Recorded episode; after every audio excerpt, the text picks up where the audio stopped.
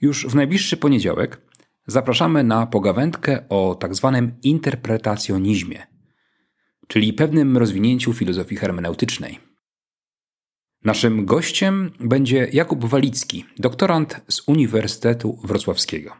Ale uwaga, nasz gość jest nie tylko zawodowym filozofem, ale także realizuje, wydawałoby się, zupełnie inną pasję. Jako znawca kina jest autorem bloga o filmach pod tytułem Przemyślane kadry. Porozmawiamy zatem nie tylko o filozofii, ale także o filmie i kinie jako medium, które być może jest jakoś z filozofią związane. Premiera odcinka już najbliższy poniedziałek, ale już dziś zapraszamy na seans. E, wróć e, do wysłuchania naszej rozmowy.